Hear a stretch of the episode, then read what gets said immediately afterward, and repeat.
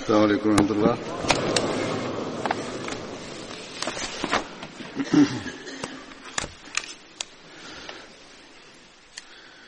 أشهد أن لا إله إلا الله وحده لا شريك له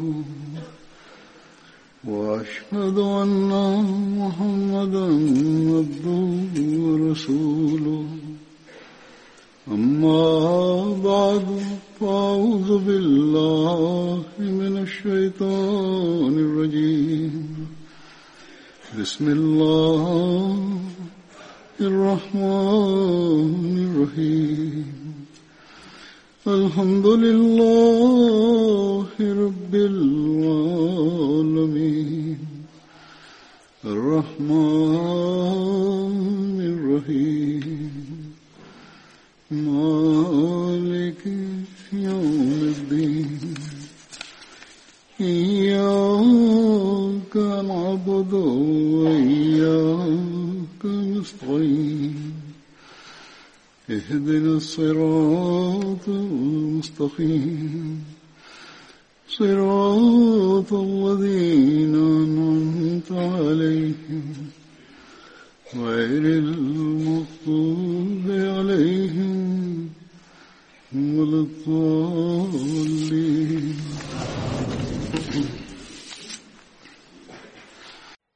ഇന്ന് ഞാൻ വിവരിക്കുന്ന ബദരി സഹാബിയുടെ പേര് ഹസ്രത് ഉസ്മാൻ ബിൻ മസ്ഊൻ എന്നാണ്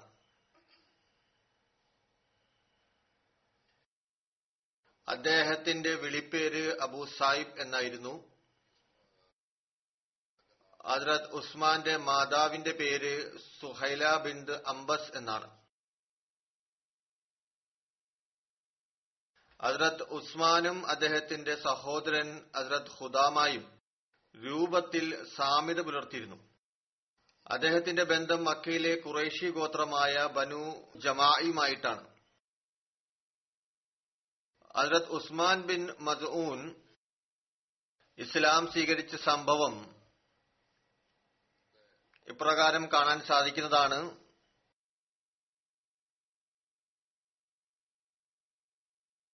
ഹസ്രത്ത് ഇബിനു അബ്ബാസ് അള്ളാഹുൻഹു നിവേദനം ചെയ്യുന്ന ഒരിക്കൽ റസൂലുല്ലാ സലാഹു അലൈഹി വസ്ലം മക്കയിലെ തന്റെ വീടിന്റെ പുറത്ത് ഇരിക്കുകയായിരുന്നു. അതിലൂടെ ഹസ്രത്ത് ഉസ്മാൻ ബിൻ മസൂൻ നടന്നുപോയി. അദ്ദേഹം റസൂലുല്ലാ സല്ലാ അലൈഹി സ്വലമിനെ കണ്ടുകൊണ്ട് പുഞ്ചിരിച്ചു. റസൂൽ സലാഹു അലൈഹി സ്വലം അദ്ദേഹത്തോട് പറഞ്ഞു ഇവിടെ നീ ഇരിക്കില്ലേ? അദ്ദേഹം പറഞ്ഞു എന്തുകൊണ്ടില്ല അങ്ങനെ അദ്ദേഹം തിരിച്ചു വന്ന് അങ്ങയുടെ മുന്നിലിരുന്നു. നബ്സല്ലാ അലൈവല്ലം അദ്ദേഹത്തോട് സംസാരിച്ചു കൊണ്ടിരുന്നപ്പോൾ പെട്ടെന്ന് നബ്സല്ലാ അലൈവല്ലം തന്റെ കണ്ണുകൾ മുകളിലേക്ക് ഉയർത്തി. നബ്സല്ലാ അലൈവല്ലം ഒരു നിമിഷത്തേക്ക് ആകാശത്തേക്ക് നോക്കി. പിന്നെ സാവധാനത്തിൽ തന്റെ ദൃഷ്ടി താഴേക്ക് കൊണ്ടുവന്നു. അങ്ങനെ തന്റെ വലതുവശത്തെ ഭൂമിയിൽ ദൃഷ്ടി പതിപ്പിച്ചു. തന്റെ കൂടെയിരുന്ന ഉസ്മാനോട് മുഖം തിരിച്ച് മറ്റേ വശത്തേക്ക് ശ്രദ്ധിക്കാൻ തുടങ്ങി. തന്റെ ശിരസ് കുനിച്ചു. നബ്സല്ലാ അലൈവല്ലം ഈ സമയത്ത് ഏതോ ഒരു കാര്യം മനസ്സിലാക്കുന്ന പോലെ തന്റെ ശിരസ് അനക്കിക്കൊണ്ടിരുന്നു. ഉസ്മാൻ ബിൻ മസ്ഊൻ ഇതെല്ലാം കാണുന്നുണ്ടായിരുന്നു അടുത്ത് ഇരിക്കുകയായിരുന്നു. കുറച്ചു സമയം കഴിഞ്ഞ് റസൂലുല്ലാ സലാഹു അലൈവല്ലം തന്റെ പ്രവൃത്തികളിൽ നിന്ന് പിന്മാറിയപ്പോൾ ആ സാഹചര്യത്തിൽ എന്താണ് അവിടുന്ന് ചെയ്തത്? അത് കഴിഞ്ഞപ്പോൾ പ്രത്യക്ഷത്തിൽ അങ്ങ് ആരോട് എന്തോ പറയുന്നതായി തോന്നുമായിരുന്നു. ഹസ്രത്ത് ഉസ്മാന് ആ കാര്യം എന്താണെന്ന് അറിയില്ല. എന്തു തന്നെയായാലും ഏതെന്നാണ് അങ്ങയോട് പറയപ്പെട്ടത് അത് അവിടുന്ന് മനസ്സിലാക്കി.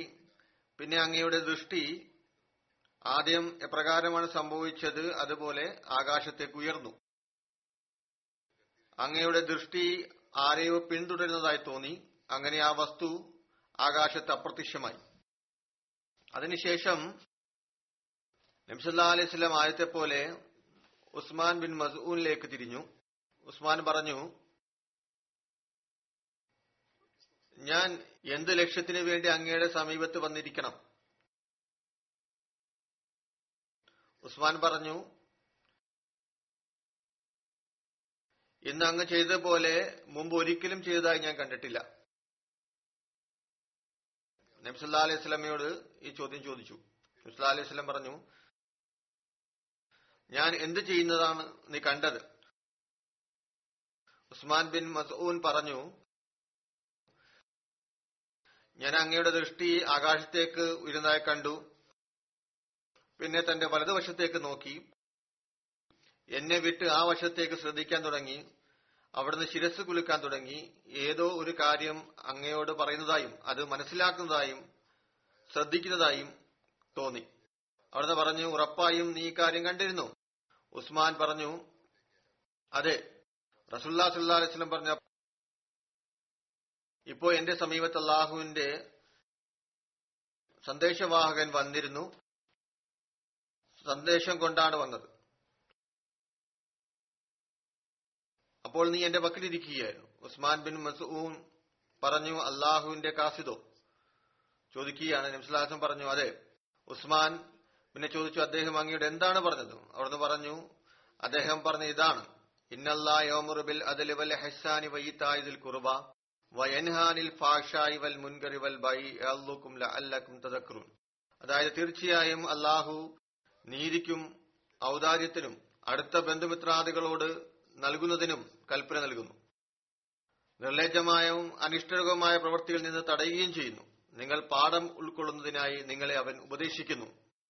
ഉസ്മാൻ ബിൻ മസൂൻ പറയുന്നു ആ സമയത്തിന്റെ ഹൃദയത്തിൽ വിശ്വാസം അതിന്റെ സ്ഥാനം കരസ്ഥമാക്കി. എനിക്ക് മുഹമ്മദ് സല്ലാ അലൈഹി സ്വലമിനോട് സ്നേഹം തോന്നി. അതിരത്ത് മുസ്ലിം മൗദ് റഹത്തലാൻഹു നബിസല്ലാ അലൈഹി സ്വലം തിരുമേനിയുടെ പ്രവചന വിളംബരത്തിന് ശേഷമുള്ള പ്രാരംഭകാലത്തെക്കുറിച്ച് വിവരിച്ചുകൊണ്ട് പറയുന്നു ആ കാലഘട്ടത്തിന്റെ ആരംഭത്തിൽ തൽഹയും ജുബേറും Umar Hamza Usman bin Mazun ഇത്തരത്തിലുള്ള കൂട്ടാളികളായിരുന്നു അദ്ദേഹത്തിന് ലഭിച്ചത്. അതിൽ ഓരോ വ്യക്തിയും അങ്ങയിൽ അനുരക്തരായിരുന്നു. ഓരോ വ്യക്തിയും അങ്ങയുടെ വിയർപ്പ് തുള്ളികൾക്ക് പകരമായി സ്വന്തം രക്തമൊഴുക്കാൻ തയ്യാറായിരുന്നു. അതിൽ യാതൊരു സംശയവുമില്ല. പതിമൂന്ന് വർഷക്കാലം പ്രശ്നങ്ങളുണ്ടായി പ്രയാസങ്ങൾ വന്നു ബുദ്ധിമുട്ടുകൾ സഹിക്കേണ്ടതായി വന്നു. എന്നാൽ അങ്ങ് തൃപ്തനായിരുന്നു. കാരണം ഈ മക്കാവാസികളിൽ ബുദ്ധിയുള്ളവരും വിവേകമുള്ളവരും പദവിയുള്ളവരും ഭയഭക്തിയുള്ളവരും പരിശുദ്ധ ഉള്ളവരും എന്നെ വിശ്വസിച്ചിരിക്കുന്നു. ഇപ്പോ മുസ്ലിങ്ങളെ ഒരു ശക്തിയുള്ളവരായി മനസ്സിലാക്കുന്നു. ഏതെങ്കിലും ഒരു വ്യക്തി നബിസുല്ലാസ്ലിനെ കുറിച്ച് നൌദബില്ല ഭ്രാന്തനാണെന്ന് പറയുകയാണെങ്കിൽ മറ്റൊരു വ്യക്തി അയാളോട് പറയുന്നതാണ് അദ്ദേഹം ഭ്രാന്തനാണെങ്കിൽ പിന്നെ ബുദ്ധിയും വിവേകവുമുള്ള മറ്റുള്ളവർ അദ്ദേഹത്തെ എന്തിനു വിശ്വസിക്കണം? ഈ ഉത്തരം എപ്രകാരമെന്നാൽ ഈ ഉത്തരം കേട്ട് ആർക്കും തന്നെ മറുപടി പറയാൻ സാധിക്കുമായിരുന്നില്ല. യൂറോപ്പിലെ എഴുത്തുകാരന്മാർ റസൂൽ കരീം സല്ലാ അലൈഹി സ്വലമിനെതിരിൽ അവരുടെ എല്ലാ ശക്തിയും പ്രയോഗിക്കുന്നു. ഒരുപാട് ആക്ഷേപങ്ങൾ ഉന്നയിക്കുന്നു. ചില സമയത്ത് അലീമസമായ കാര്യങ്ങൾ പറയുന്നതിൽ പോലും യാതൊരു ലജ്ജയും കാണിക്കുന്നില്ല. ഇപ്പോഴും ഇതെല്ലാമാണ് സംഭവിച്ചുകൊണ്ടിരിക്കുന്നത്. എന്നാൽ എവിടെയാണ് അബൂബക്കറിന്റെ പേര് വരുന്നത്? അപ്പോൾ അവർ പറയും അബൂബക്കർ നിസ്വാർത്ഥനായിരുന്നു. അതിനെക്കുറിച്ച് മറ്റ് യൂറോപ്യൻ എഴുത്തുകാർ എഴുതുന്നു ഏതൊരു വ്യക്തിയെയാണ് അബൂബക്കർ വിശ്വസിച്ചത്? അയാൾ എങ്ങനെ കള്ളവാദിയാകും? നിങ്ങൾ അബൂബക്കറിനെ പുകഴ്ത്തി പറയുന്നുവെങ്കിൽ ആ അബൂബക്കർ വിശ്വസിച്ച വ്യക്തിയും തീർച്ചയായും പ്രശംസ അർഹിക്കുന്ന വ്യക്തി തന്നെയാണ്. അദ്ദേഹം നിസ്വാർത്ഥനാണെങ്കിൽ ഇത്തരം അത്യാഗ്രഹിയെ എന്തുകൊണ്ട് അദ്ദേഹം വിശ്വസിക്കണം? അദ്ദേഹം യഥാർത്ഥത്തിൽ നിസ്വാർത്ഥനായിരുന്നുവെങ്കിൽ പിന്നെ അംഗീകരിക്കേണ്ടതായി വരും അദ്ദേഹത്തിന്റെ നേതാവും നിസ്വാർത്ഥനായിരുന്നു. ഇത് വലിയൊരു തെളിവാണ്.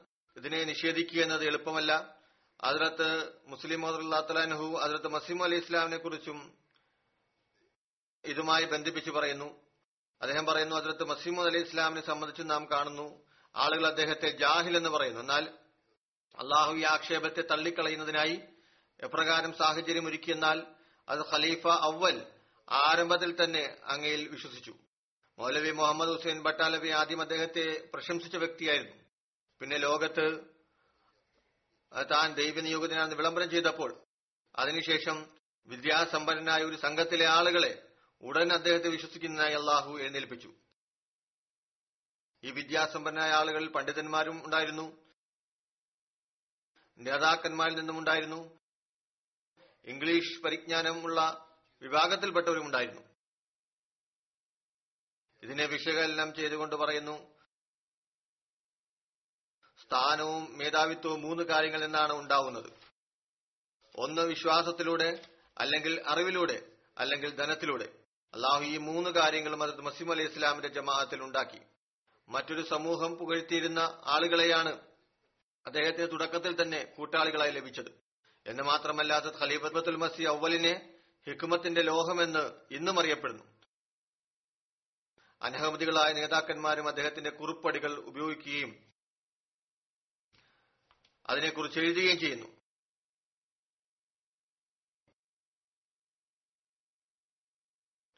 ഏതു തന്നെയായാലും നബിസുല്ലാ അലൈഹി സ്വലമിനെ വിശ്വസിക്കുന്നവർ അവർ എല്ലാ വിഭാഗത്തിൽപ്പെട്ടവരും ആ സമയം ഉൾപ്പെട്ടിരുന്നു.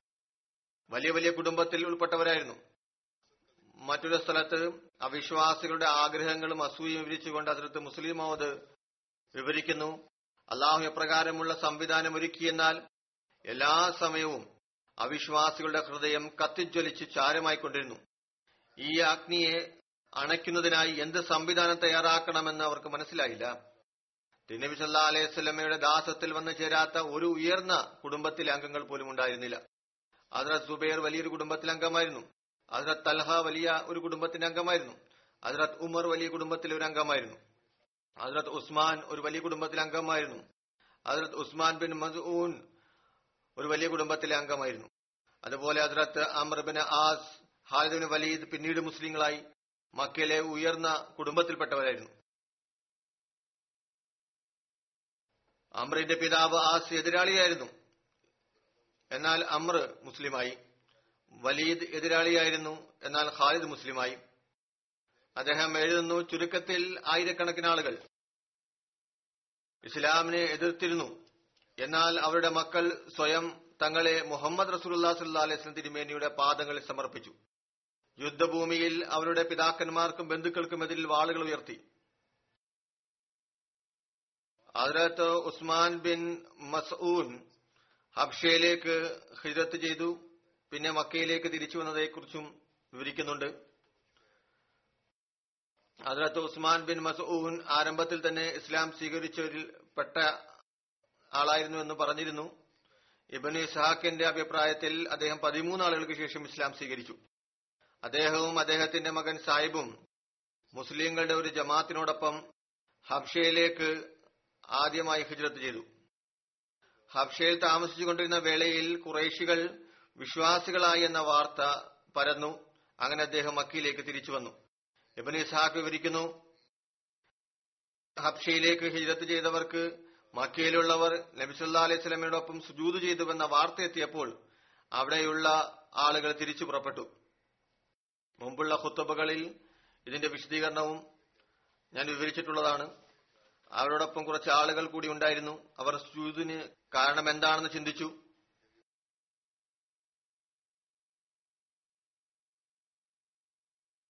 അവരുടെ അഭിപ്രായം എല്ലാ വിശ്വാസികളും നബിസുല്ലാ അലൈഹി സ്വലമെ വിശ്വസിച്ചു എന്നായിരുന്നു. അങ്ങനെ അവർ മക്കയ്ക്ക് സമയം എത്തിയപ്പോൾ യഥാർത്ഥ സംഭവം അവർക്ക് മനസ്സിലായി. ഹബ്ഷയിലേക്ക് തിരിച്ചു പോകുക എന്നത് അവർക്ക് പ്രയാസമായി തോന്നി.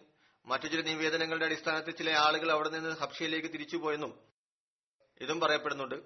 മക്കയിൽ ആരുടെയും സംരക്ഷണം കൂടാതെ പ്രവേശിക്കുക എന്നത് അവരിൽ ഭയം ജനിപ്പിച്ചു. അങ്ങനെ ചിലർ തിരിച്ചുപോയി. എന്നിരുന്നാലും അവിടെ തന്നെ തങ്ങിയവർ അവരിൽ ഓരോരുത്തരും മക്കാവാസികൾ നിന്ന് ആരുടെയെങ്കിലും സംരക്ഷണത്തിൽ വന്ന് മക്കയിൽ പ്രവേശിച്ചു. അവിടെ തിരിച്ചെത്തിയവർ ആരുടെയെങ്കിലും അഭയം സ്വീകരിച്ചു അല്ലെങ്കിൽ അഭയം ലഭിക്കുന്നവരെ വഴിയിൽ തന്നെ കുറച്ചു സമയം താമസിച്ചു. ഹസ്രത്ത് ഉസ്മാൻ ബിൻ മസൂൻ റഹത്രാൻഹു വലീദ് ബിൻ മുഹൈറായുടെ സംരക്ഷണത്തിൽ പ്രവേശിച്ചു. ഇബിനു ഇസ്ഹാഖ് വിവരിക്കുന്നു നബിസല്ലാ തിരുമേനിക്കും അദ്ദേഹത്തിന്റെ സഹാബത്തിനും പ്രയാസങ്ങൾ അനുഭവിക്കുന്നതായി കണ്ടു.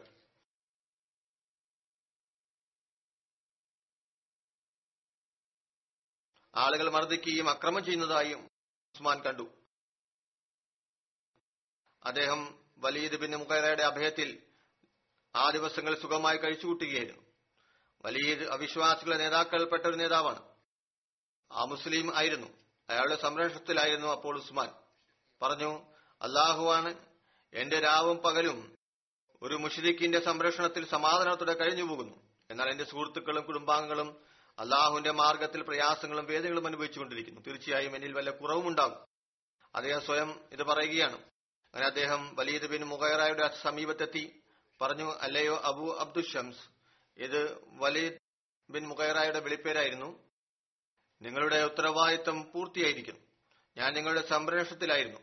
ഇപ്പോൾ ഞാൻ ആഗ്രഹിക്കുന്നത് ആ സംരക്ഷണത്തിൽ നിന്ന് പുറത്തുവന്ന് നബ്സുല്ലാ അലൈഹി സ്വലമയുടെ സമീപത്ത് പോവുക എന്നതാണ്. കാരണം എനിക്കുള്ള മാതൃക നബ്സുല്ലാ അലൈഹി സ്വലമും നബ്സുല്ലാ അലൈഹി സ്വലമയുടെ സഹാബാക്കളുമാണ്.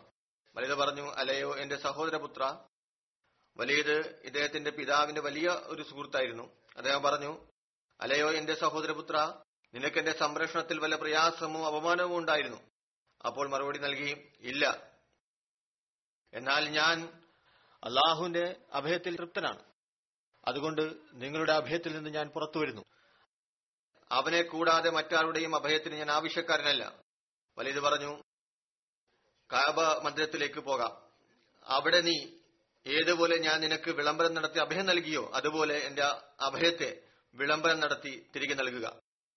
അത് ഉസ്മാനും പറഞ്ഞു പോകാം. അങ്ങനെ അവർ രണ്ടുപേരും കാബ മന്ദിരത്തിന് സമീപത്തെത്തി. ആളുകളുടെ മുന്നിൽ വിളംബരം നടത്തിക്കൊണ്ട് വലീദ് പറഞ്ഞു ഇതാണ് ഉസ്മാൻ. എന്റെ സംരക്ഷണം തിരിച്ചു തരാനാണ് വന്നിരിക്കുന്നത്. ഉസ്മാൻ പറഞ്ഞു അതെ സത്യമാണ് പറയുന്നത്. തീർച്ചയായും ഞാൻ ഇദ്ദേഹത്തെ വാഗ്ദാനത്തിൽ സത്യസന്ധനും അഭയം നൽകുന്നതിൽ അന്തസ്സുള്ളവനുമായി കാണുന്നു. അതായത് അഭയം നൽകിയ വലിയത് എന്നാൽ ഞാനിപ്പോൾ അള്ളാഹുവിനെ കൂടാതെ മറ്റാരുടെയും അഭയത്തിൽ കഴിയാൻ ആഗ്രഹിക്കുന്നില്ല. അതുകൊണ്ട് ഞാൻ വലീദിന്റെ സംരക്ഷണത്തെ തിരിച്ചു നൽകിയിരിക്കുന്നു. അതിനുശേഷം അതിൽ ഉസ്മാൻ തിരിച്ചു വന്നു. ഹബ്ഷയിലേക്കുള്ള ഹിജത്തിനെ കുറിച്ച് മുമ്പും വിവിധ സഹാബാക്കളുടെ വിവരണങ്ങൾ വന്നിട്ടുള്ളതാണ്. ചെറിയ നിലയിൽ ഇവിടെയും വിവരിക്കാം. അതിനകത്ത് മിർസ ബഷീർ അഹമ്മദ് സാഹിബും അതിന്റെ വിവിധ ചരിത്ര ഭാഗങ്ങൾ എഴുതിയിരിക്കുന്നു. മുസ്ലിങ്ങളുടെ മേലുണ്ടായ അക്രമം അതിന്റെ ഔന്നിത്യത്തിലെത്തിയപ്പോൾ കുറേശികൾ അവിടെ പീഡനമുറകൾക്ക് ആക്കം കൂട്ടിയപ്പോൾ അലൈസ്ലം തിരുമേനി മുസ്ലിങ്ങളോട് പറഞ്ഞു നിങ്ങൾ ഹബ്ഷയിലേക്ക് ഹിജറത്ത് ചെയ്യുക. പറഞ്ഞു ഹബ്ഷയിലെ രാജാവ് നീതിമാനും ന്യായാധിപനുമാകുന്നു. അദ്ദേഹത്തിന്റെ ഭരണത്തിൽ ആരുടെയും മേൽ അക്രമം ഉണ്ടാവില്ല. ഹബ്ഷ ഇപ്പോ എത്യോപ്യ എന്നും അബിസിനിയ ആണ് വിളിക്കപ്പെടുന്നത്. ആഫ്രിക്കൻ ഭൂഖണ്ഡത്തിൽ വടക്ക് കിഴക്ക് ആയി സ്ഥിതി ചെയ്യുന്നു. അതിന്റെ സ്ഥാനത്തിന്റെ അടിസ്ഥാനത്തിൽ തീർത്തും അത് ദക്ഷിണ അറേബ്യയ്ക്ക് അഭിമുഖമായി വരുന്നു. മധ്യത്തിൽ റെഡ് സി കൂടാതെ മറ്റൊരു രാജ്യവുമില്ല. ആ കാലഘട്ടത്തിൽ ശക്തമായ ഒരു ക്രിസ്തീയ ഭരണകൂടം അവിടെ സ്ഥാപിതമായിരുന്നു. അവിടെയുള്ള രാജാവിനെ നെജാഷി എന്നാണ് വിളിച്ചിരുന്നത്.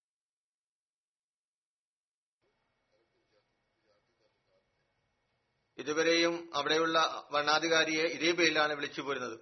ഇത് അദ്ദേഹം എഴുതിയിരിക്കുന്നതാണ്.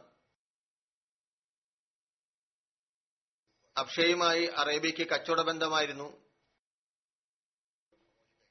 ആ കാലത്തെ നജാഷിയുടെ യഥാർത്ഥ പേര് ഹസ്അമ എന്നായിരുന്നു. ഒരു നീതിമാനും ന്യായാധിപനുമായ അറിയപ്പെട്ടിരുന്നു. ശക്തനായ രാജാവായിരുന്നു അദ്ദേഹം. അങ്ങനെ മുസ്ലിങ്ങളുടെ മേലുണ്ടായ അക്രമം അതിന്റെ പാരിമതിയിലെത്തിയപ്പോൾ നബിസുല്ലാ അലിസ്മരോട് പറഞ്ഞു ആർക്കെല്ലാമാണ് സാധിക്കുക? അവരെല്ലാം ഹബ്ഷയിലേക്ക് ഹിജത്ത് ചെയ്യുക. അങ്ങനെ നബിസുല്ലാ അലൈഹി സ്വലമിന്റെ നിർദ്ദേശപ്രകാരം നുപൂവത്ത് വാദത്തിന് അഞ്ചു കൊല്ലത്തിന് ശേഷം റജബ് മാസം പതിനൊന്ന് പുരുഷന്മാരും നാല് സ്ത്രീകളും ഹബ്ഷയിലേക്ക് ഹിജത്ത് ചെയ്തു. അതിൽ പ്രധാനപ്പെട്ട ആളുകളുടെ പേരുകൾ പ്രകാരമാണ് ഹസ്രത്ത് ഉസ്മാൻ ബിൻ അഫ്ഫാൻ അദ്ദേഹത്തിന്റെ ഭാര്യ റുഖയ്യ ബിൻ റസൂലുല്ലാ സല്ലാ അലൈഹി സ്വലം Abdurrahman bin Auf Zubair ibnu al Awam Abu Hudaifa bin Utba Usman bin Mazoon മുൻസബ് in Umair Abu Salma bin Abdul Asad അദ്ദേഹത്തിന്റെ ഭാര്യ ഉമ്മ സൽമ. അദ്ദേഹം എഴുതുന്നു ഒരു പ്രത്യേകമായ കാര്യം. ആദ്യകാല മുഹാജിരീങ്ങളിൽ അധികവും ശക്തരായ ഗോത്രങ്ങളുമായി ബന്ധം പുലർത്തിയവരായിരുന്നു. ബലഹീനർ വളരെ കുറച്ചുപേരായിരുന്നു. ഇതിൽ നിന്ന് രണ്ട് കാര്യങ്ങൾ മനസ്സിലാകുന്നു ഒന്നാമതായി ശക്തരായ ഗോത്രവുമായി ബന്ധം പുലർത്തിയിരുന്നവരും കുറേശികളുടെ അക്രമത്തിൽ നിന്ന് മോചിതരായിരുന്നില്ല. രണ്ടാമതായി ബലഹീനരായ ആളുകൾ അടിമകളെ പോലെയുള്ളവർ അവർ വളരെയധികം ബലഹീനരും നിസ്സഹായരുമായിരുന്നു. അവർ ഹിജ്രത്ത് ചെയ്യാൻ പോലും സാധിക്കുമായിരുന്നില്ല.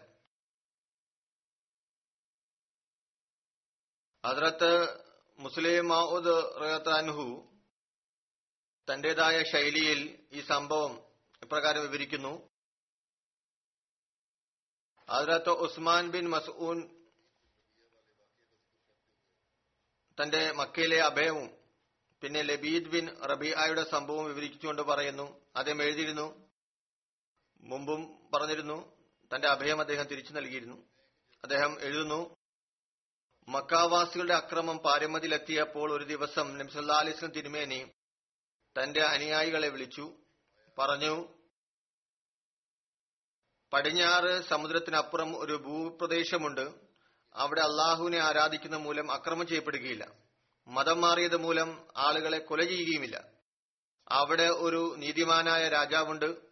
നിങ്ങൾ ഹിജൃത്ത് ചെയ്ത് അവിടേക്ക് പോകുക ഒരുപക്ഷെ അവിടെ നിങ്ങൾക്ക് എളുപ്പത്തിന്റെ മാർഗം ലഭിക്കുന്നതാണ്.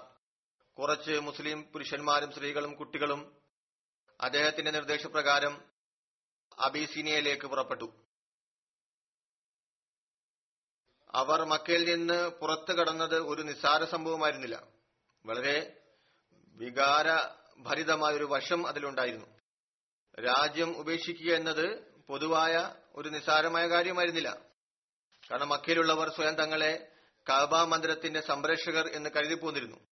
മക്കയ്ക്ക് പുറത്തു പോവുക എന്നത് അസഹനീയമായ വേദനയുണ്ടാക്കിയിരുന്നു. ഇത് മക്കയിൽ നിന്ന് പുറത്തായി ലോകത്ത് എവിടെയും താമസ സൗകര്യം ബാക്കിയില്ലാത്ത ഒരാൾക്ക് മാത്രമേ ഇക്കാര്യം മനസ്സിലാക്കാൻ സാധിക്കുകയുള്ളൂ. എന്തായാലും ആളുകൾ പുറത്തായ സംഭവം വളരെ വേദന നിർഭരമായിരുന്നു. എന്ന് മാത്രമല്ല ഒളിച്ചും പാത്തുമാണ് അവർ പുറത്തു കടന്നത്. കാരണം അവർക്കറിയാമായിരുന്നു അവർ പുറപ്പെടുന്നത് മക്കാവാസികൾ അറിഞ്ഞാൽ അവരെ പുറത്തു കടക്കാൻ അനുവദിക്കുമായിരുന്നില്ല. അത് കാരണം അടുത്ത ബന്ധുക്കളെയും പ്രിയപ്പെട്ടവരെയും അവസാനമായി ഒന്ന് കാണാൻ പോലും അവർക്ക് സാധിച്ചില്ല. രഹസ്യമായി പുറപ്പെട്ട കാരണം ഉറ്റവരെയും പ്രിയപ്പെട്ടവരെയും കാണാൻ സാധിച്ചില്ല. അവിടെ ഹൃദയാവസ്ഥ പ്രകാരം എന്നാൽ അത് കണ്ടു നിൽക്കുന്നവരും അവിടെ വേദനയിൽ പ്രഭാവിതരാകുമായിരുന്നു. ഈ വിധം ഹിതത്ത് ചെയ്ത അവരുടെ അവസ്ഥയിൽ അന്യർ പോലും പ്രഭാവിതരാകുമായിരുന്നു. അങ്ങനെ ഈ സംഘം പുറപ്പെടുന്ന സമയം അതിലത്ത് ഉമർ ആ സമയം വരെ കാഫിറും ഇസ്ലാമിന്റെ വലിയ ശത്രുവുമായിരുന്നു. മുസ്ലിങ്ങൾക്ക് ബുദ്ധിമുട്ടുണ്ടാക്കുന്നവരിൽ മുൻനിരയിലെ ആളായിരുന്നു. യാദൃച്ഛികമായി ആ സംഘത്തിലെ ചില ആളുകളെ കണ്ടു. അതിൽ ഉമ്മെ അബ്ദുള്ള എന്നു പേരുള്ള ഒരു സഹാബിയായും ഉണ്ടായിരുന്നു. സാധനങ്ങൾ നിറച്ച് തയ്യാറാക്കിയ സവാരി കണ്ടപ്പോൾ അതത് ഉമർ മനസ്സിലാക്കി ഇവർ മക്ക വിട്ടു പോവുകയാണ്. ഉടൻ അദ്ദേഹം പറഞ്ഞു അല്ലയോ ഉമ്മെ അബ്ദുള്ള ഇത് ഹിജറത്തിന്റെ സാധനങ്ങളാണെന്ന് തോന്നുന്നു. അതിൽ ഉമ്മേ അബ്ദുള്ള മറുപടിയായി നൽകി അതെ അള്ളാഹു ആണ് സത്യം. ഞങ്ങൾ വേറെ വലിയ രാജ്യത്തേക്കും പോവുകയാണ്. കാരണം നിങ്ങൾ ഞങ്ങൾക്ക് ഒരുപാട് ദുഃഖം നൽകിയിരിക്കുന്നു. ഞങ്ങളുടെ മേൽ ഒരുപാട് അക്രമങ്ങൾ ചെയ്തിരിക്കുന്നു.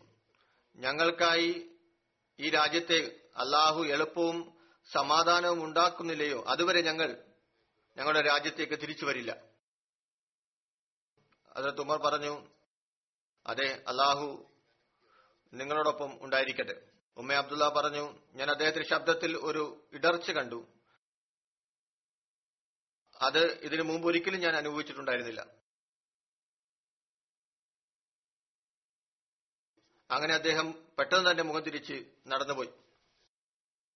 അതായത് അതിലത്ത് ഉമർ അവിടെ നിന്ന് കടന്നുപോയി. ഉമ്മ അബ്ദുള്ള പറഞ്ഞു ഈ സംഭവത്തിൽ അദ്ദേഹത്തിന്റെ പ്രകൃതം വല്ലാതെ വിഷമിക്കുന്നുവെന്ന് എനിക്ക് മനസ്സിലായി. അങ്ങനെ ഇവർ ഹിജറത്ത് ചെയ്യുന്ന വിവരം മക്കാർക്ക് ലഭിച്ചപ്പോൾ അവർ ഇവരെ തിരഞ്ഞു പുറപ്പെട്ടു. സമുദ്രം വരെ അവരെ പിന്തുടർന്നു. എന്നാൽ ഇവർ സമുദ്രത്തിൽ അടുത്തെത്തുന്നതിന് മുമ്പ് തന്നെ മുസ്ലിങ്ങൾ ഹബ്ഷയിലേക്ക് കടന്നു കളഞ്ഞു. ഇത് മനസ്സിലാക്കിയ മക്കാവാസികൾ ഒരു സംഘത്തെ ഹബ്ഷയിലെ രാജാവിന്റെ അടുത്തേക്ക് അയക്കുവാൻ തീരുമാനിച്ചു. അങ്ങനെ അദ്ദേഹത്തെ മുസ്ലിങ്ങൾക്കെതിരിൽ തിരിക്കുകയും മക്കാവാസികൾക്ക് അവരെ തിരികെ നൽകാൻ അദ്ദേഹത്തോട് പറയുകയും ചെയ്യാം. അങ്ങനെ ഈ സംഘം ഹബ്ഷയിലെത്തി. രാജാവിനെ കണ്ടു. അവർ കൊട്ടാരത്തിലെ പ്രമാണിമാരെയും പ്രകോപിപ്പിച്ചു. എന്നാൽ അള്ളാഹു ഹബ്ഷയുടെ രാജാവിന്റെ ഹൃദയത്തിൽ ശക്തി പകർന്നു. അദ്ദേഹം ഇവരുടെ നിർബന്ധത്തിൽ വഴങ്ങിയില്ല. കൂടാതെ കൊട്ടാര പ്രമാണിമാർ മക്കാരുടെ പ്രകോപനത്താൽ അവരെ അംഗീകരിച്ചിരുന്നു. അവരുടെ നിർബന്ധത്തിനും അവരെ തിരികെ മക്കാർക്ക് നൽകുക എന്ന് രാജാവിനോട് പറഞ്ഞിട്ടും അദ്ദേഹം മുസ്ലിങ്ങളെ കാഫ്രീങ്ങൾക്ക് നൽകുന്നതിനെ നിഷേധിച്ചു. അങ്ങനെ ആ സംഘം നിരാശരായി തിരികെ പോയി. അപ്പോൾ മക്കാവാസികൾ മുസ്ലിങ്ങളെ തിരികെ വിളിക്കാൻ മറ്റൊരു പദ്ധതി ആവിഷ്കരിച്ചു.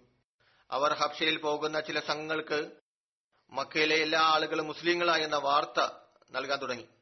അങ്ങനെ ആ വാർത്ത ഹബ്ഷയിലെത്തിയപ്പോൾ അധിക മുസ്ലിങ്ങളും സന്തോഷത്തോടെ മക്കയിലേക്ക് തിരിച്ചു പുറപ്പെട്ടു. എന്നാൽ മക്കയിലെത്തിയപ്പോൾ മനസ്സിലായി ആ വാർത്ത വ്യാജമായ നിലയിൽ പ്രചരിച്ചതാണ്. അതിൽ യാതൊരു യാഥാർത്ഥ്യമില്ല അതിൽ മുമ്പ് വിവരിച്ചതുപോലെ ചില ആളുകൾ ഹബ്ഷിയിലേക്ക് തിരിച്ചുപോയി. കുറച്ചുപേർ മക്കയിൽ തന്നെ താമസിച്ചു. അതിനകത്ത് മുസ്ലിമോദ് എഴുതുന്നു അവിടെ താമസിച്ചവരിൽ അതിനകത്ത് ഉസ്മാൻ ബിൻ മസൂനും ഉണ്ടായിരുന്നു. അദ്ദേഹം മക്കയിലെ ഒരു വലിയ നേതാവിന്റെ മകനായിരുന്നു.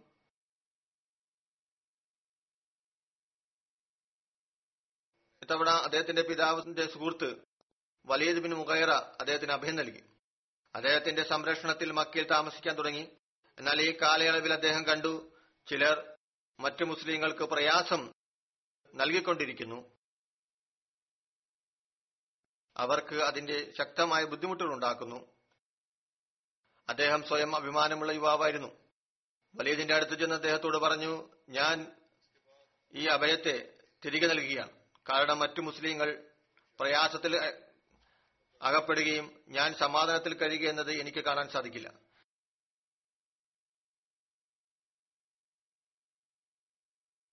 അങ്ങനെ വലീദ് ഉസ്മാൻ ഇനി എന്റെ സംരക്ഷണത്തിലല്ല എന്ന് വിളംബരം ചെയ്തു. അതിനുശേഷം ഒരു ദിവസം മക്കയിലെ പ്രശസ്തനായ കവി ലബീദ് മക്കയിലെ നേതാക്കന്മാരുമായി ഇരിക്കുകയായിരുന്നു. തന്റെ കവിത ചെല്ലാൻ തുടങ്ങി. അയാൾ ഈ പരിപാടി വക്കുല്ലു നഈമില്ല മഹാലത്തുൻ അതിന്റെ അർത്ഥം ഇപ്രകാരമാണ്. എല്ലാ അനുഗ്രഹങ്ങളും അവസാനം മാഞ്ഞു പോകുന്നതാണ്. ഉസ്മാൻ ബിൻ മസൂൻ പറഞ്ഞു ഇത് തെറ്റാണ്. സ്വർഗത്തിന്റെ അനുഗ്രഹങ്ങൾ എപ്പോഴും നിലനിൽക്കുന്നതാണ്. ലബീദ് ഒരു വലിയ വ്യക്തിയായിരുന്നു. ഇത് കേട്ട് ആവേശഭരിതനായ അയാൾ പറഞ്ഞു അല്ലയോ കുറേശികളെ നിങ്ങളുടെ അതിഥികളെ മുമ്പൊരിക്കലും അപമാനിതരാക്കിയിട്ടില്ല. ഈ രീതി എപ്പോൾ മുതലാണ് ആരംഭിച്ചത്? അതിലൊരാൾ പറഞ്ഞു ഇയാളൊരു വിഡ്ഢിയാണ്. അയാളുടെ വാക്കുകൾ ഗവനിക്കേണ്ടതില്ല. അതിൽ ഉസ്മാൻ തന്റെ വാക്കിൽ ഉറച്ചു നിന്നു. ഇതിൽ എന്ത് വിഡിത്തമാണുള്ളത്? ഞാൻ പറഞ്ഞത് സത്യമാണ്. അതിലൊരു വ്യക്തി എഴുന്നേറ്റു അദ്ദേഹത്തിന്റെ മുഖത്ത് പ്രഹരിച്ചു മുഷ്ടി ചുരുട്ടി ഇടിച്ചു. അതുമൂലം അദ്ദേഹത്തിന്റെ ഒരു കണ്ണ് പുറത്തേക്ക് വന്നു അല്ലെങ്കിൽ നീര് വെച്ചു. അദ്ദേഹത്തിന് മുമ്പ് അഭയം നൽകിയ വലീദ് ആ സമയം ആ സദസ്സിലുണ്ടായിരുന്നു. ഉസ്മാന്റെ പിതാവുമായി വളരെ ആഴത്തിലുള്ള സുഹൃത്ത് ബന്ധമായിരുന്നു അദ്ദേഹത്തിനുണ്ടായിരുന്നത്. അദ്ദേഹത്തിന്റെ സുഹൃത്ത് ഉസ്മാന്റെ പിതാവ് വഫാത്തായിരുന്നു. തന്റെ മരണപ്പെട്ട സുഹൃത്തിന്റെ മകനുണ്ടായ ഈ അവസ്ഥ കണ്ടു നിൽക്കാൻ അദ്ദേഹത്തിന് സാധിച്ചില്ല. വളരെ ദുഃഖത്തോടെ ഉസ്മാൻ അഭിമുഖീകരിച്ചുകൊണ്ട് പറഞ്ഞു അല്ലയോ സഹോദരപുത്ര അള്ളാഹുവിനെ കൊണ്ട് സത്യം നിന്റെ ഈ കണ്ണിന് സംഭവിച്ച ഈ വിഷമത്തിൽ നിന്ന് രക്ഷപ്പെടുമായിരുന്നു. നീ ആ വലിയ സംരക്ഷണത്തിന് കീഴിലായിരുന്നുവെങ്കിൽ അതായത് വലിയതിന്റെ സംരക്ഷണത്തിലായിരുന്നുവെങ്കിൽ. എന്നാൽ നീ സ്വയം തന്നെ എന്റെ സംരക്ഷണത്തെ മടക്കി. അതുകൊണ്ട് ഈ ദിവസം നിനക്ക് കാണേണ്ടതായി വന്നു. ഉസ്മാൻ മറുപടി പറഞ്ഞു ഞാൻ എന്താണ് ആഗ്രഹിച്ചത്? അതാണ് എനിക്ക് സംഭവിച്ചത്. നിങ്ങൾ എന്റെ നഷ്ടപ്പെട്ട കണ്ണുകളിൽ നോക്കി ദുഃഖം ആചരിക്കുമ്പോൾ എന്നാൽ എന്റെ ആരോഗ്യമുള്ള കണ്ണ് എന്റെ സഹോദരിക്ക് സംഭവിച്ചതുപോലെ എനിക്ക് എന്തുകൊണ്ട് സംഭവിച്ചില്ല എന്നോർത്ത് വിറകൊള്ളുകയാണ്.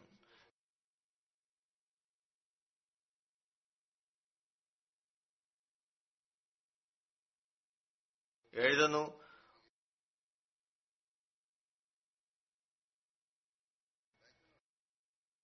നബ്സല്ലാ അലൈഹി സ്വലമയുടെ മാതൃകയെ സംബന്ധിച്ച് വലീദിന് ഉസ്മാൻ നൽകിയ മറുപടി ഇതാണ്. എനിക്ക് മുഹമ്മദ് സല്ലാ അലൈഹി സ്വലം മാതൃക മതിയായതാണ്. അദ്ദേഹം ബുദ്ധിമുട്ടുകൾ സഹിക്കുമ്പോൾ എനിക്ക് എന്തുകൊണ്ട് സഹിച്ചുകൂടാ? എനിക്ക് അള്ളാഹുവിന്റെ സംരക്ഷണം മതി. ഉസ്മാൻ ബിൻ മസൂൻ അറേബ്യയിലെ പ്രശസ്തനായ ബി ലബീദ് ബിൻ റബീഅ എന്നിവരുടെ സംഭവം ചരിത്രത്തിൽ വരുന്നത് കൂടി വിവരിക്കാം. മുമ്പ് വിരിച്ചതുപോലെ അറേബ്യയിലെ ഒരു പ്രശസ്തനായ കവിയായിരുന്നു. കുറേശികളുടെ സദസ്സിൽ അദ്ദേഹം ഇരിക്കുകയായിരുന്നു. അതിലത്ത് ഉസ്മാൻ അദ്ദേഹത്തിന്റെ അടുത്തിരുന്നു. ആദ്യം ഈ വരി ചൊല്ലി അലാ കുല്ലി ഇൻ മാ ഹല അള്ളാഹ് ബാത്തിൽ. ഓർത്തുകൊള്ളുക അള്ളാഹു അല്ലാതെ മറ്റെല്ലാം അസത്യങ്ങളാകുന്നു. അതിൽ ഹസ്രത് ഉസ്മാൻ പറഞ്ഞു നീ സത്യമാണ് പറഞ്ഞത്. പിന്നെ ലബീദ് പറഞ്ഞു നിശ്ചയമായും എല്ലാ അനുഗ്രഹങ്ങളും അസ്തമിക്കുന്നതാണ്. ഹസ്രത് ഉസ്മാൻ പറഞ്ഞു നീ കളവാണ് പറയുന്നത്. ആളുകൾ അദ്ദേഹത്തെ നോക്കി. ലബീദിനോട് പറഞ്ഞു വീണ്ടും നിങ്ങൾ ചെല്ലുക. അത് ലബീദ് രണ്ടാമതും ചൊല്ലി. അപ്പോഴും ഹസ്രത്ത് ഉസ്മാൻ അതുപോലെ തന്നെ ആദ്യം ഒന്ന് സാക്ഷ്യപ്പെടുത്തി രണ്ടാമത് കളവാക്കി. കാരണം സ്വർഗത്തിലെ അനുഗ്രഹങ്ങൾ അസ്തമിക്കില്ല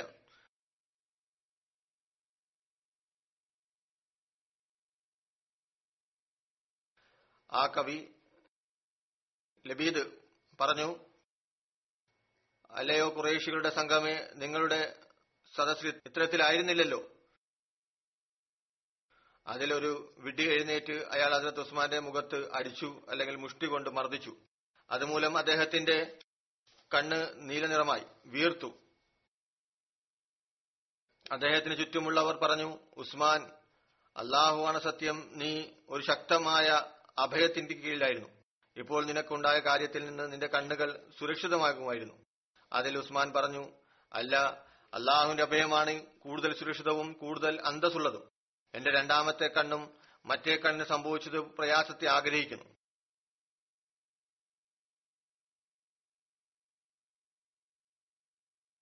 എനിക്ക് റസൂലുല്ലാ സല്ലാ അലൈഹി സ്വലമയെയും അദ്ദേഹത്തെ വിശ്വസിക്കുന്നവരെയും പിൻപറ്റേണ്ടത് നിർബന്ധമാണ്. വലീദ് പറഞ്ഞു എന്റെ അഭയത്തിൽ നിനക്ക് എന്ത് നഷ്ടമാണ് ഉണ്ടായത്? അതായത് ഉസ്മാൻ പറഞ്ഞു എനിക്ക് അള്ളാഹുവിന്റെ അഭയമല്ലാതെ മറ്റൊരു അഭയത്തിന്റെയും ആവശ്യമില്ല. ഇതായിരുന്നു അവരുടെ ഈമാന്റെ അവസ്ഥ. അവരുടെ കൂട്ടാളികൾക്കായി ഒരു വേദന ഉണ്ടായിരുന്നു. അവർ വിഷമത്തിലാണെങ്കിൽ ഞങ്ങൾ എന്തിന് രക്ഷപ്പെടണം? മറിച്ച് നബിസല്ലാ അലൈഹി സ്വലമയോടൊപ്പം ഒരു സ്നേഹത്തിന്റെ ബന്ധമായിരുന്നു. അദ്ദേഹം പ്രയാസത്തിലാണെങ്കിൽ ഞാൻ എന്തുകൊണ്ട് രക്ഷപ്പെടണം? മറ്റ് സഹാവാക്കളുടെ അവസ്ഥയിലും ഇവർക്ക് വിഷമം അനുഭവപ്പെട്ടിരുന്നു. ഹസ്രത്ത് മഹോദ് പറയുന്നു ഹസ്രത്ത് ഉസ്മാൻ ബിൻ മസൂൻ ഇത്തരത്തിൽ മറുപടി പറയാൻ കാരണം അദ്ദേഹം വിശുദ്ധ ഖുർആൻ കേട്ടിരുന്നു. ഇസ്ലാമിക അധ്യാപനങ്ങൾ മനസ്സിലാക്കിയിരുന്നു. ഖുർആൻ വായിക്കുകയും ചെയ്തിരുന്നു. അവരുടെ മുന്നിൽ കവിതകൾക്ക് യാതൊരു യാഥാർത്ഥ്യമുണ്ടായിരുന്നില്ല. മാത്രമല്ല പിന്നീട് ലബീദ് മുസ്ലിമായി അദ്ദേഹം എഴുതുന്നു ലബീദും പിന്നീട് മുസ്ലിം ആയപ്പോൾ ഇതേ രീതി തന്നെയാണ് അവലംബിച്ചത്. അങ്ങനെ ഒരിക്കൽ അതിർത്ത് ഉമർ തന്റെ ഗവർണറോട് പറഞ്ഞു എനിക്ക് ചില പ്രശസ്ത കവിതാക്കളുടെ പുതിയ കവിതകൾ അയച്ചു നൽകുക.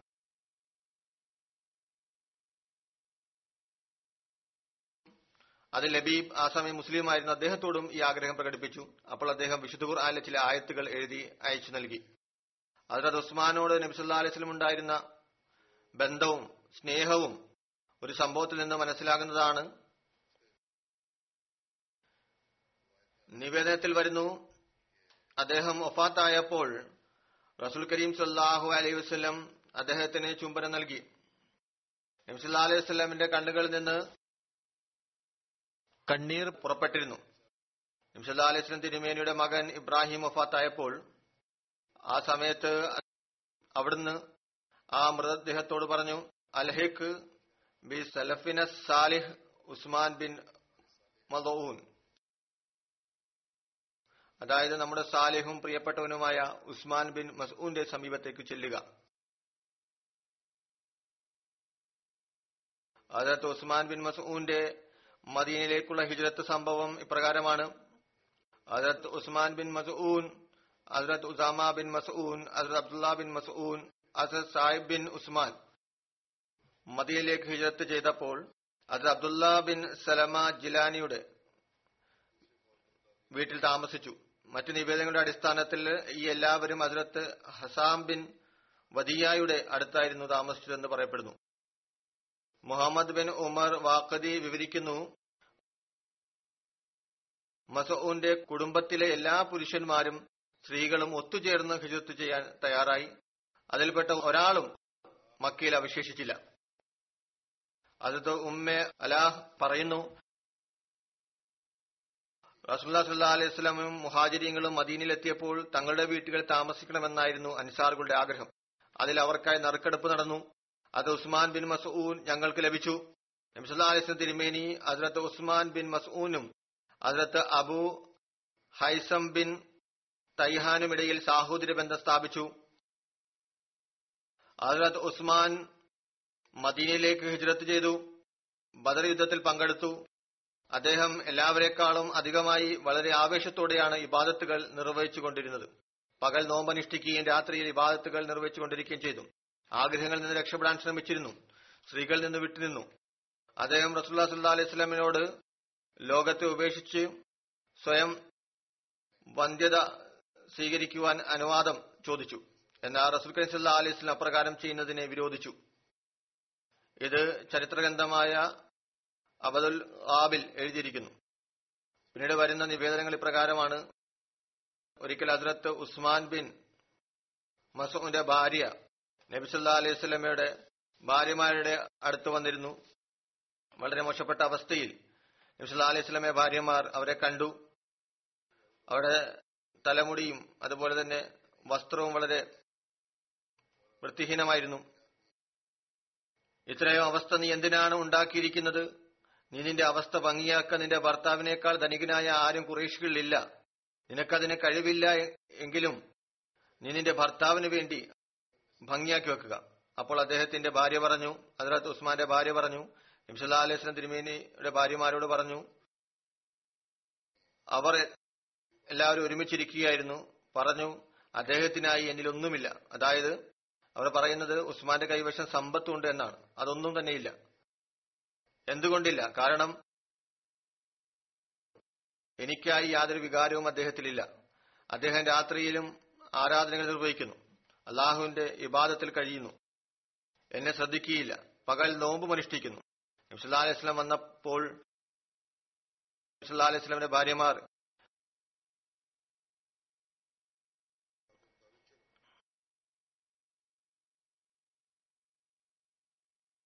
ഹജറത്ത് ഉസ്മാന്റെ ഭാര്യ പറഞ്ഞ കാര്യങ്ങൾ പറഞ്ഞു. നബ്സല്ലാസ് ഉസ്മാനെ കണ്ടു പറഞ്ഞു. എന്റെ വ്യക്തിത്വത്തിൽ എന്റെ മാതൃകയൊന്നുമില്ലേ? അദ്ദേഹം പറഞ്ഞു എന്റെ മാതാപിതാക്കൾ അങ്ങയിൽ വലിയായിരിക്കട്ടെ ഞാൻ അങ്ങയിൽ അനുരക്തനാണ്. എന്താണ് സംഭവിച്ചത്? അത് ഉസ്മാൻ പറഞ്ഞു ഞാൻ പരിശ്രമിക്കുന്നത് തന്നെ അങ്ങയെ പോലെ നടക്കാനാണ്. അപ്പോൾ അവിടുന്ന് പറഞ്ഞു നീ പകൽ നോമ്പനുഷ്ഠിക്കുകയും രാത്രി ഈ ഭാഗത്തുകൾ നിർവഹിക്കുകയും ചെയ്യുന്നു. അദ്ദേഹം പറഞ്ഞു അതെ അങ്ങനെ തന്നെയാണ് ചെയ്യുന്നത്. നിംസ്ലാസം പറഞ്ഞു അങ്ങനെ ചെയ്യരുത്. നിന്റെ കണ്ണുകൾക്ക് നിന്റെ മേൽ അവകാശമുണ്ട് നിന്റെ ശരീരത്തിനും നിന്റെ മേൽ അവകാശമുണ്ട് നിന്റെ കുടുംബത്തിനും നിന്റെ മേൽ അവകാശമുണ്ട് നിന്റെ ഭാര്യയ്ക്കും കുട്ടിക്കും നിന്റെ മേൽ അവകാശമുണ്ട്. നിസ്കരിക്കുക എന്നാൽ ഉറക്കവും നിർബന്ധമാണ്. രാത്രി ഉണർ നഫലുകൾ നിർവഹിക്കുക എന്നാലും ഉറങ്ങേണ്ടത് നിർബന്ധമാണ്. നോമ്പ് അനുഷ്ഠിക്കുകയും ഉപേക്ഷിക്കുകയും ചെയ്യുക. ഇനി നഫലായ നോമ്പുകൾ വെക്കുന്നെങ്കിൽ വെച്ചുകൊള്ളുക. എന്നാൽ കുറച്ചു ദിവസം വിടവുണ്ടാകണം. ഈ കാര്യം അതിലത്ത് ഉസ്മാനോട് നബ്സുല്ലാസം പറഞ്ഞു. കുറച്ചു ദിവസങ്ങൾക്ക് ശേഷം അദ്ദേഹത്തിന്റെ ഭാര്യ വീണ്ടും നബി സല്ലാ അലൈഹി സ്വലമിന്റെ പത്നിമാരുടെ അടുത്ത് വന്നു. അപ്പോൾ അവർ പുതിയ പെണ്ണിനെ പോലെ സുഗന്ധം പൂശിയിരുന്നു. അവർ പറഞ്ഞു ഇന്ന് വലിയ ഒരുക്കത്തിലാണല്ലോ. എന്താണ് കാര്യം? എന്ന് അന്വേഷിച്ചപ്പോൾ പറഞ്ഞു ആളുകൾക്ക് ലഭിച്ചിരിക്കുന്നത് ഇപ്പോൾ എനിക്ക് ലഭിക്കാൻ തുടങ്ങി. അതായത് ഇപ്പോൾ ഭർത്താവ് എന്നെ ശ്രദ്ധിക്കാൻ തുടങ്ങിയിരിക്കുന്നു. അത് ആയിഷയുടെയും ഇതിനെക്കുറിച്ച് നിവേദനമുണ്ട് പറയുന്നു. റസുല്ലാ സല്ലാ അലൈവല്ലം ഉസ്മാൻ ബിൻ മസൂദിനെ വിളിപ്പിച്ചു പറഞ്ഞു നീ എന്റെ രീതിയെ ഇഷ്ടപ്പെടുന്നുവോ അതോ അതിനോട് അനിഷ്ടമാണോ? അദ്ദേഹം പറഞ്ഞു അള്ളാഹുന്റെ റസൂലെ ഞാൻ അങ്ങയുടെ രീതികളാണ് അന്വേഷിച്ച് നടക്കുന്നത്. അപ്പോൾ വിശ്വാസം പറഞ്ഞു ഞാൻ ഉറങ്ങുകയും ചെയ്യുന്നു നമസ്കരിക്കുകയും ചെയ്യുന്നു. ചിലപ്പോൾ നോമ്പ് അനുഷ്ഠിക്കും ചിലപ്പോൾ അനുഷ്ഠിക്കുകയില്ല. സ്ത്രീകളെ വിവാഹം കഴിച്ചു.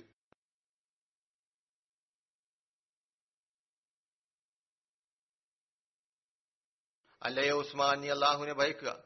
നിന്റെ മേൽ നിന്റെ ഭാര്യയ്ക്കും അവകാശമുണ്ട് നിന്റെ അതിഥികൾക്കും അവകാശമുണ്ട്. നിന്റെ നെഫ്സിനും നിന്റെ മേൽ അവകാശമുണ്ട്. അതുകൊണ്ട് ചിലപ്പോൾ നോമനുഷ്ഠിക്കുക ചിലപ്പോൾ വിട്ടുനിൽക്കുക നമസ്കരിക്കുകയും ചെയ്യുക ഉറങ്ങുകയും ചെയ്യുക. അതിന്റെ മിർസ ബഷീർ അഹമ്മദ് സായി ബുഹാരിയുടെ വെളിച്ചത്തിൽ വിവരിക്കുന്നു. സാദ് ബിൻ അബി വക്കാസ് നിവേദനം ചെയ്യുന്നു. അതിലത്ത് ഉസ്മാൻ ബിൻ മസൂ നബ്സല്ലാ അലൈഹി സ്വലമയോട് സ്ത്രീകൾ നിന്ന് പൂർണമായി വിട്ടുനിൽക്കുവാനുള്ള അനുവാദം ചോദിച്ചു. എന്നാൽ നബ്സല്ലാ അലൈഹി സ്വലം അനുവാദം നൽകിയില്ല. ഇനി നബ്സല്ലാ അലൈഹി സ്വലം അനുവാദം നൽകിയിരുന്നുവെങ്കിൽ ഞങ്ങളും വന്ധീകരണം ചെയ്യാൻ തയ്യാറാകുമായിരുന്നു. ആ വികാരത്തില്ലായ്മ ചെയ്യാൻ പൂർണമായും പരിശ്രമിക്കുമായിരുന്നു. ബുഹാരിയിലെ ഹദീസിൽ അതിന്റെ തർജുമ പറയാം. അതിപ്രകാരമാണ് അസാദ് ബിൻ വക്കാസ് നിവേദനം ചെയ്യുന്നു. ആദ്ര ഉസ്മാൻ ബിൻ മസൂൻ നബി സല്ലാ അലൈഹി സ്വലമയോട് ഏകനായി കഴിയുന്നതിന് അനുവാദം ചോദിച്ചു. റസൂൽ സല്ലാ അലൈഹി സ്വലം അതിനെ വിരോധിച്ചു.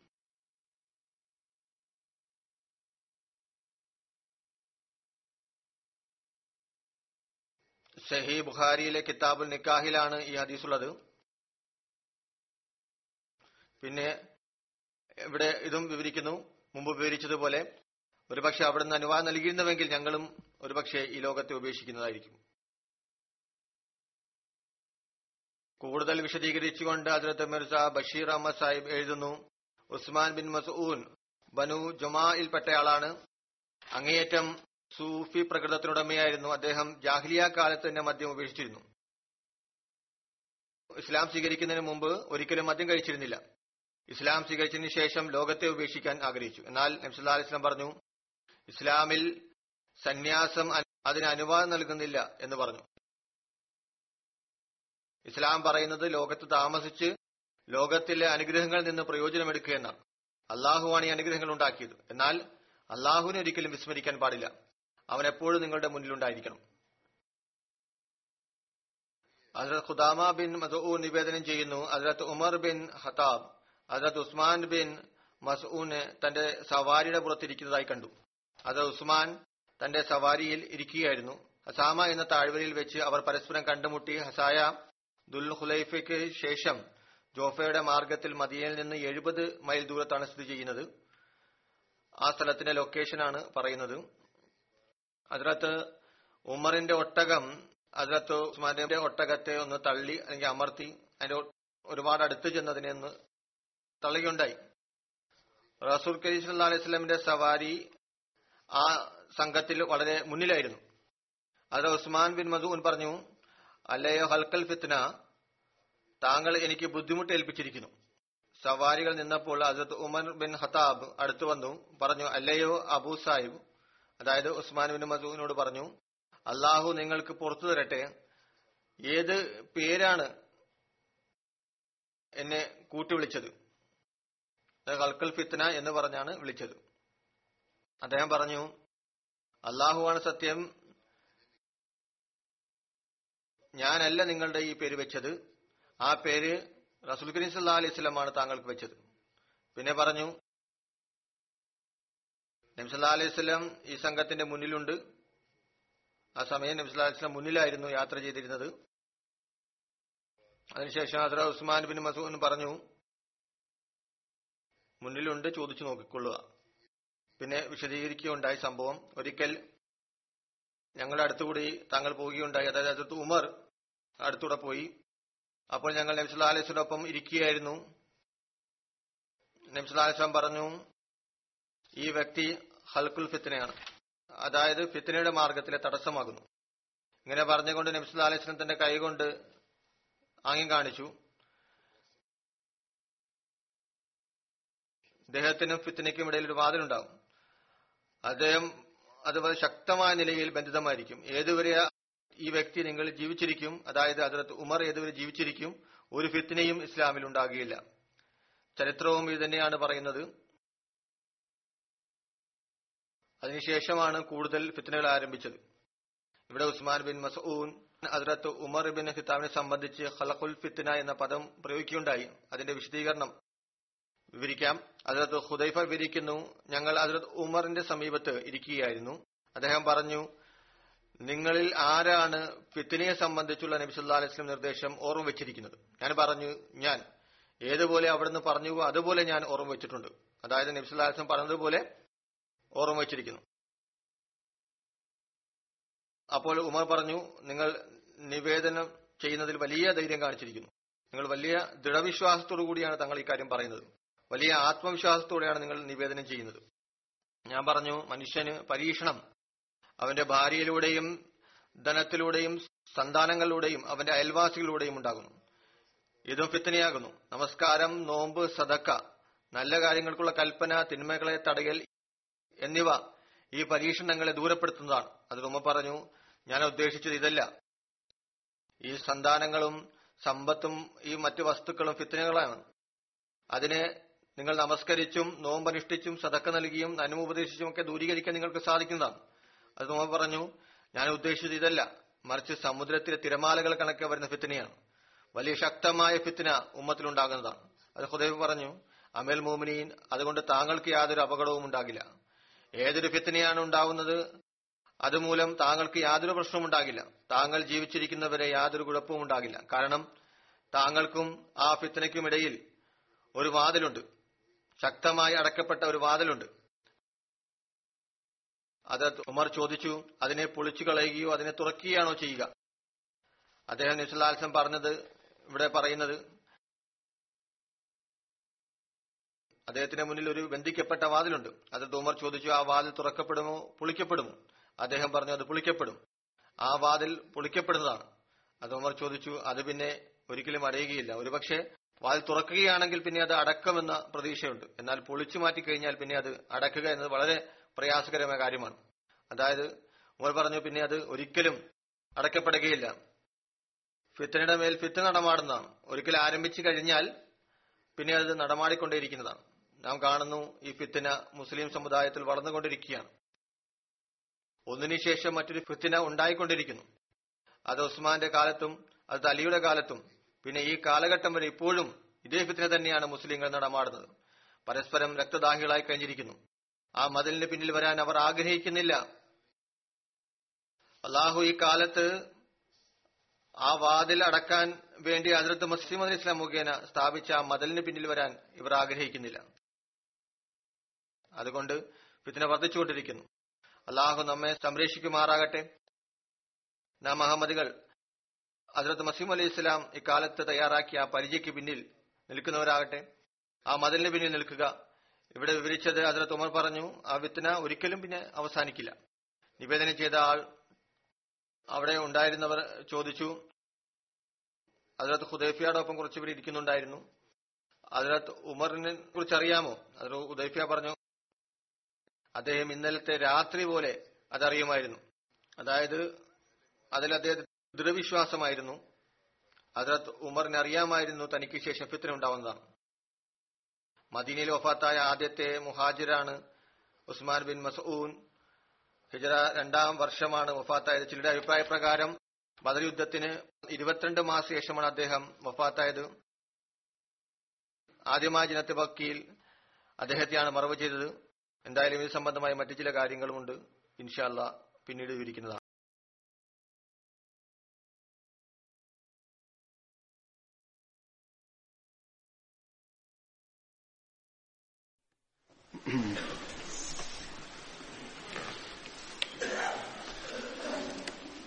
الحمد لله الحمد لله نحمده ونستعينه ونستغفره ونؤمن به ونتوكل عليه. ونعوذ بالله من شرور أنفسنا ومن سيئات أعمالنا. من يهده الله فلا مضل له ومن يضلل فلا هادي له. ونشهد أن لا إله إلا الله ونشهد أن محمدا عبده ورسوله. عباد الله رحمكم الله. إن الله يأمر بالعدل والإحسان وإيتاء ذي القربى. وينهى عن الفحشاء والمنكر والبغي يعظكم لعلكم تذكرون. اذكروا الله يذكركم وادعوه يستجب لكم ولذكر الله أكبر.